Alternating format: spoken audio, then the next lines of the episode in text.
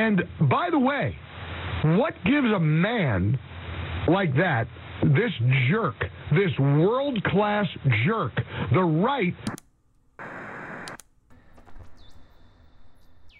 Mayfield and Belove presents Camp Here and There. Episode 19 The Anxiety of the Trees.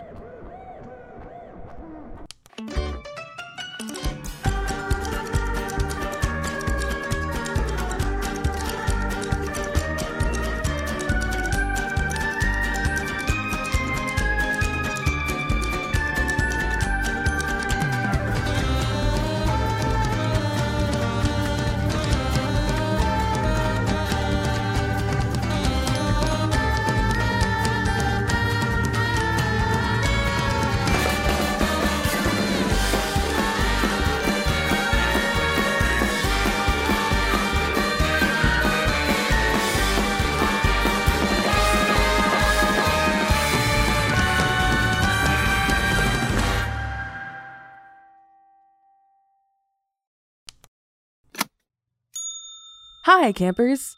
Hope you're all well rested and that your nightmares were nothing like mine.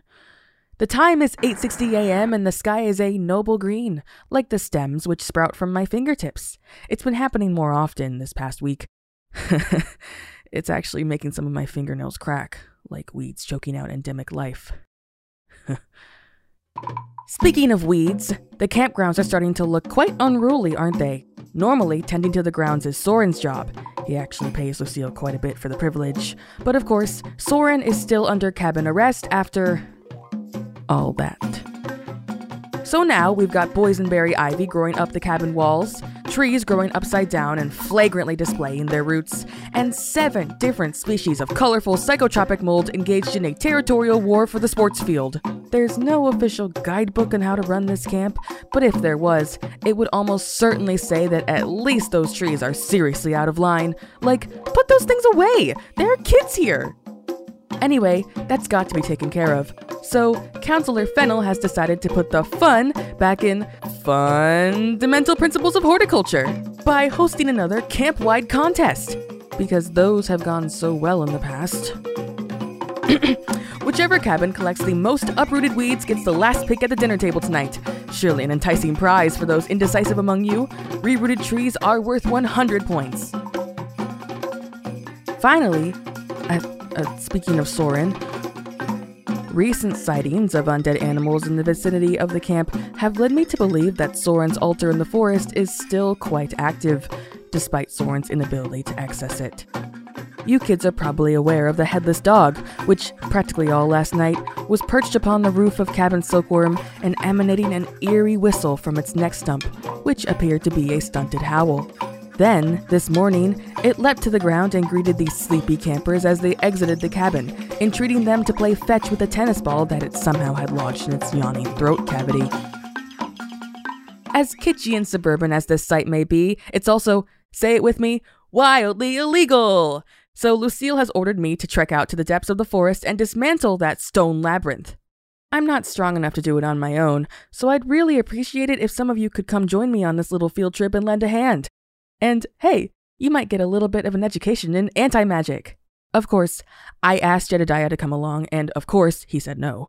Apparently, he has someone he's meeting with today. However, another one of my coworkers volunteered to join me in his stead. So, Counselor Joshua, listen to me closely now. If you so much as behave in any discernible way, I will send you marching back to camp with your head hung low. And so help me God, if a single child is injured under your supervision, I will shove open staples into every pair of pants you own. News bulletin, by the way. The counselor's petition to have the Good Advice Unicorn renamed to the Bad Advice Unicorn on the grounds that its advice has now landed several members of the camp staff deep in debt has been rejected.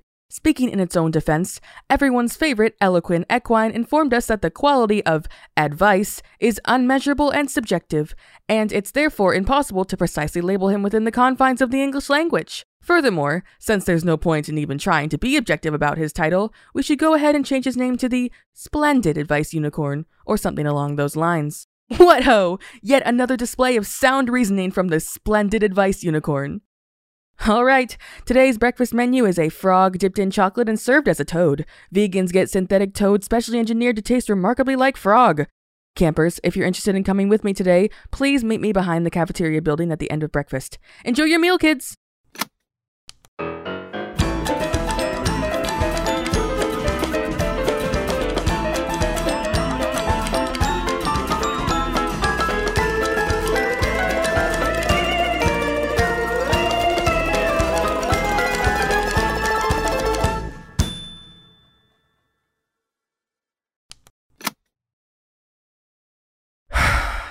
Hi.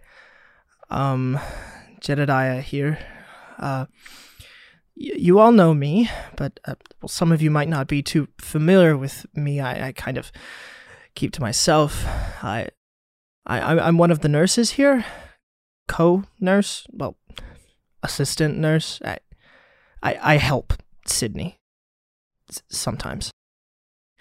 Anyway, I, I, I'm pretty sure all of you are aware of, of what's going on in camp right now. Except you, Johnson. Know how you like your sleep. ah, old Montgomery Johnson. They say he took a nap in his bunk on the very first day of camp, many decades ago. And since then, no one's had the heart to wake him up. They say he's still having the same dream. Must be a good one. yeah, it's you know, it's probably loads better than this baffling nightmare that we are all constantly living. Ha ha. Uh, I um, so uh, speaking of um the living nightmare, um, just an update. Uh, no one has made any progress on the trees. No one has any idea what we did to make the trees freak out and form an impenetrable lattice of interlocking boughs around the camp. No one has figured out how thick the branch barrier is, and no one has managed to overcome it by climbing the trees or hacking at them. Lucille might have figured out a magical solution by now if she weren't, uh, as you're all aware, um, uh, otherwise occupied, but as it stands, nothing can get into camp and nothing can get out. This means that Sydney, Joshua, and the nine campers who went with them are trapped outside the camp, and a few special guests are trapped inside the camp. Hey, kiddos! Eat your greens! We are working on finding the best way to tear that wall down, but uh, until then, you kids just um sit tight, I guess. I- I'm sorry, kids. I I should have stopped Fennel from doing that yard work thing. I should have known that y'all would find Lucille's secret plant and that she would freak. And I should not have let Sydney take Joshua out there. I told him it would be a disaster. I'm sure Joshua stepped on the wrong vine and, and woke some giant arachnid from its slumber of centuries or something. Don't go shifting the blame, you quack. This wouldn't have happened if you'd have gone with them. I I had to meet with the two of you. Some things are more important than keeping your appointments. Like love. Like love. We could have waited. Exactly. I I, I, I couldn't just What? well I, I I mean I mean maybe I Maybe, maybe what? Yes, but Come on. you know, I, I had to Had to. Uh, no, had to, no. Had to. I'm I'm doing good for Sydney, but Spit it out. we can't talk about this in front of the kids. D- Jesus, we'll Oh, stress them out. the kids. what you gonna tell them then? Everything's gonna be okay? Oh, don't worry, kids. I got a super magical safe installed to protect my precious, stupid diary. so there's Right. no need to worry about all your friends trapped in the forest. you quack. Ugh. You are delivery men. Why are you so obsessed with offering commentary on my life? We just calls it like we sees it. couldn't have said it better myself. Go call it somewhere else. I need to finish this. The kids don't get to eat until these announcements are over. Fine then. Ciao. So's those kids can chow. But soon as you're done in there, You're getting whacked. Are you. Are you saying you're going to kill me? It's just a metaphor, kid. No need. Jesus, kid, pick up on her rhetoric. Yeah, the re- the, the what? The rhetoric, Tony. The hell is rhetoric? Words employed to deliberately imply a meaning distinct from the literal interpretation. Stop cursing at me. Anyway, I'll let you all go, I guess. Sorry again about the Lucille thing. I'll try to um, uh, refocus her energy onto this tree problem. Okay, let's see. Um, for lunch, uh, well, okay. Sydney wrote here in his notes, um, don't mention the marshmallows.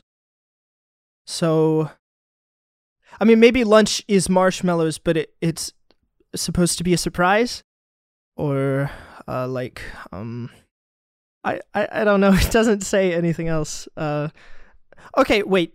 Okay, here, there's, okay, the corner of the page says get a corn doggy, which might mean that you kids are having corn dogs, but he he might have just meant a dog with, you know, corn um on it or or something. He he drew a little doodle of a dog on the cob, so um well, you guys are in the lunchroom, so you probably know what you're having. Um, enjoy it and all. Some of today's activities have been canceled, of course, due to our situation, but we can still play spider soccer. Phew. Christ. Okay. Have a good. Um. Yeah. Goodbye.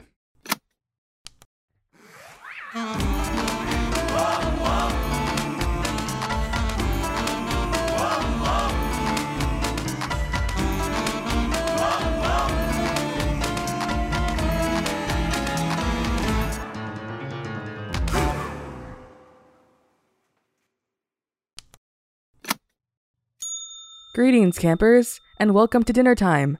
It's 19:04 p.m. and it seems the sky knows it, based on the glittering emerald carpet it's draped over us. It's a beautiful evening for all of us to be together again. I'll admit, I was terribly worried at first that we may never make it back to camp. We were halfway through dismantling and demagicking Soren's hopes and dreams, I mean, his morally dubious shrine to a highly illegal art, when I sensed a strange agitation in the air. Before I could interpret the sensation, a great rumbling came shaking earth and sky, disrupting our progress and our footing. The clouds became unsettled, thickening to a putrid green.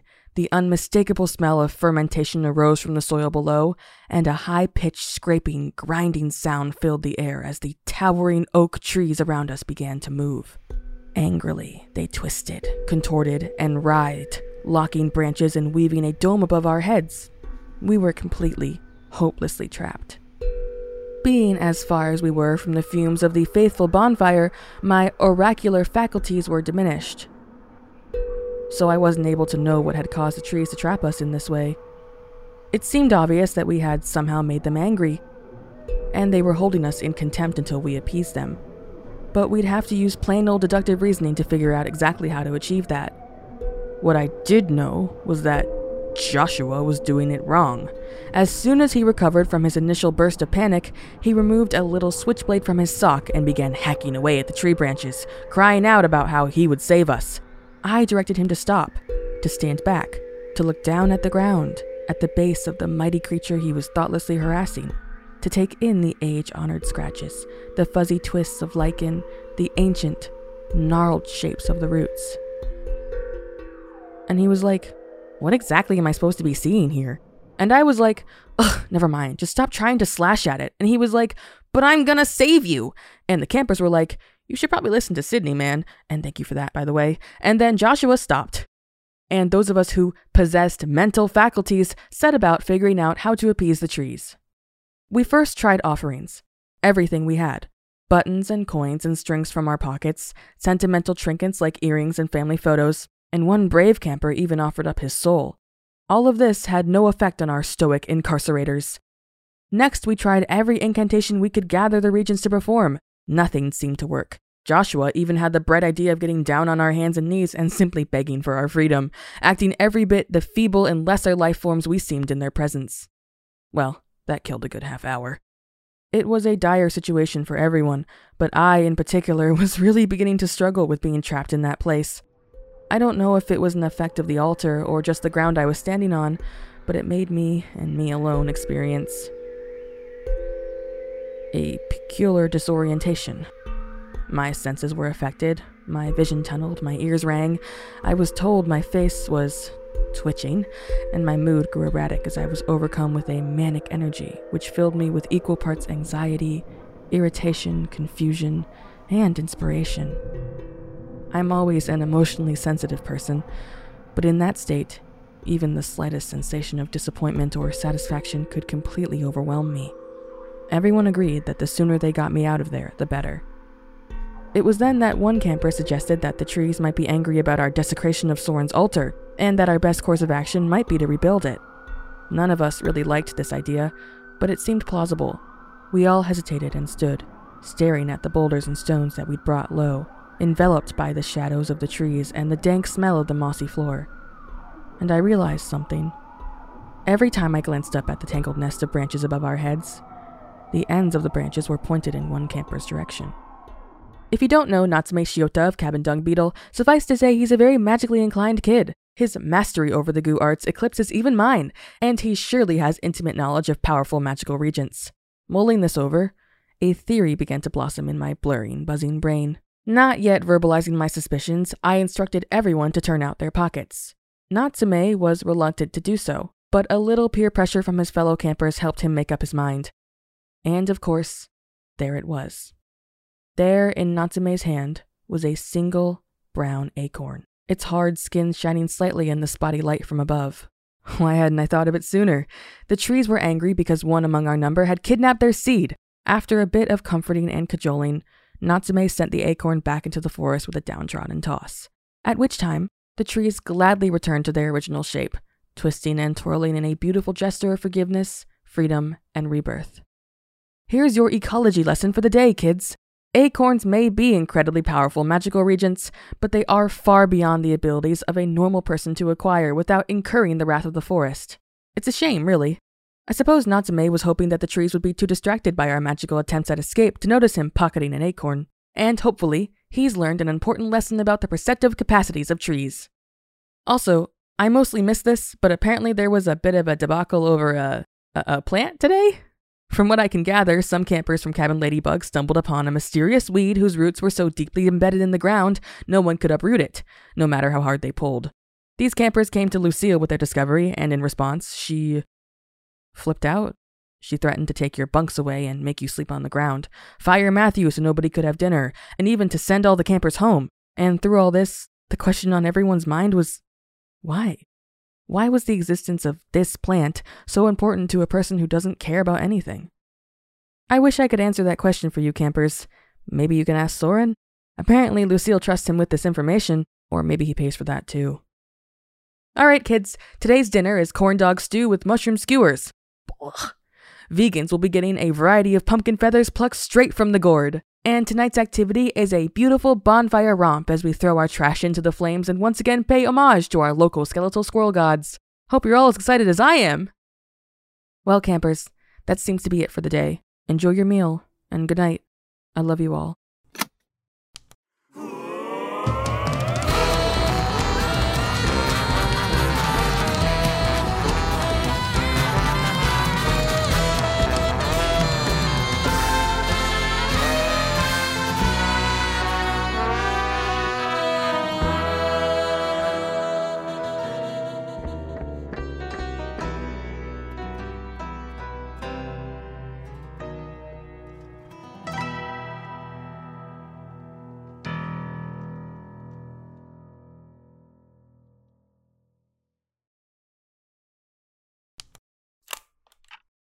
Twenty-five twenty-five p.m. So, Jedediah says he asked Lucille to help with the Elephant Man. Not sure what exactly he asked her to do, or if she's done anything to that effect since last night. He probably just told me he did it to shut me up. You know what he definitely did do, though? He installed a safe for his stupid diary. Yeah, yesterday he carried the journal around with him all day, never let it out of his sight, and today he called in the delivery men to install these over the top security measures to protect it. What is in there that matters so much to him? So much more than. mm, the people around him. hey, I actually have a pretty good reason to believe that Lucille hasn't done anything about the Elephant Man yet. You want to know why? Something really interesting happened today. While I was out there amidst the trees, the. Eek! Ah, sorry, I, I didn't mean to scare you. I- I- It's fine. It's it's it's nothing. It's all right. Um, I I just just came in to ask if you're uh if, if you're doing all right. You know. That's. Jedediah, why do you even bother?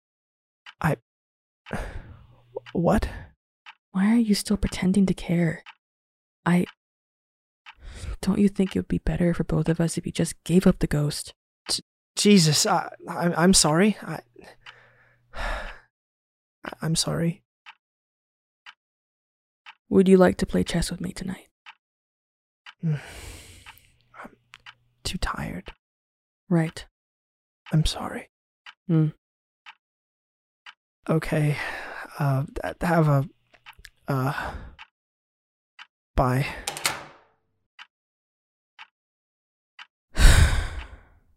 You know what, Ghost Recorder? Hold tight.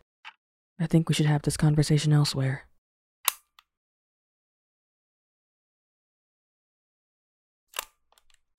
Hi, Sydney.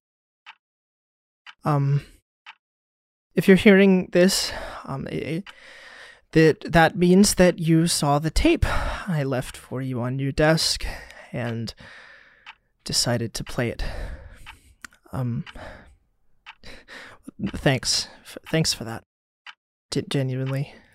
Um, I I've s- spent all night, uh, unable to get any work done because of uh, my my thoughts. I, uh, for the first time in a while, uh, I, I feel like I need to get some stuff o- off my chest. If that's how you say that. Um.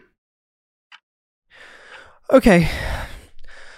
I am realizing, way too late, I know, that my distance from you is having serious consequences on your mental state. I.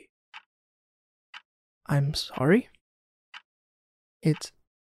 I'm in I'm in kind of a conundrum here because I could say, you know, I I could say I have my reasons um, for pulling away. I, I, I want to say that. I, I want you to know it's it's not about how much I care about you.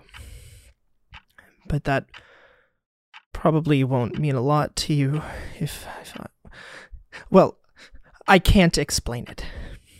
For your safety, I, I can't explain this to you. It, it it is dangerous to understand. And I I want to keep you safe. If if it means anything to you, I want to at least say this. I want you. But I feel like if I bring you in close to me, I will bring you closer to something terrible. I, I don't know how to fix this. I've felt. For a long time, I've felt like there's no solution. But I'm talking to you like you always ask me to. Maybe that's a step. Okay, I'm gonna go to bed before I regret this. See you tomorrow. Unless you're still awake in our room, I guess. I Good night.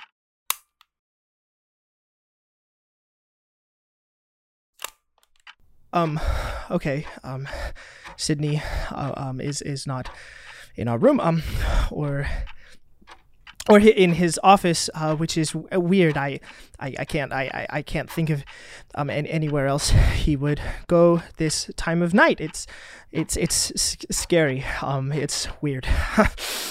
uh, the, the uh, th- this tape has a new purpose now. Uh, Lucille, if, if you're hearing this, it's because I went out looking for Sydney and uh, and and and possibly uh, uh, did did not return. Um, po- possibly this is a, a, a big deal. So, um, uh, maybe so put put together a search party or or, uh, um, or, or put the camp on lockdown or so, something like that. Okay, okay. Okay, uh, okay, bye.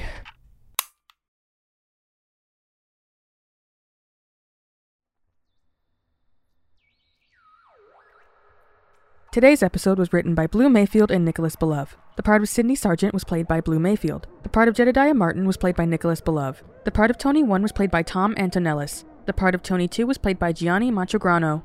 Camp Here and There is the sole intellectual property of its production company, Mayfield and Belove. All music composed by Will Wood and produced by Jonathan Maisto. Sound editing by Emily Safko and Blue Mayfield. Special thanks to our patron, Zeno Gyro P.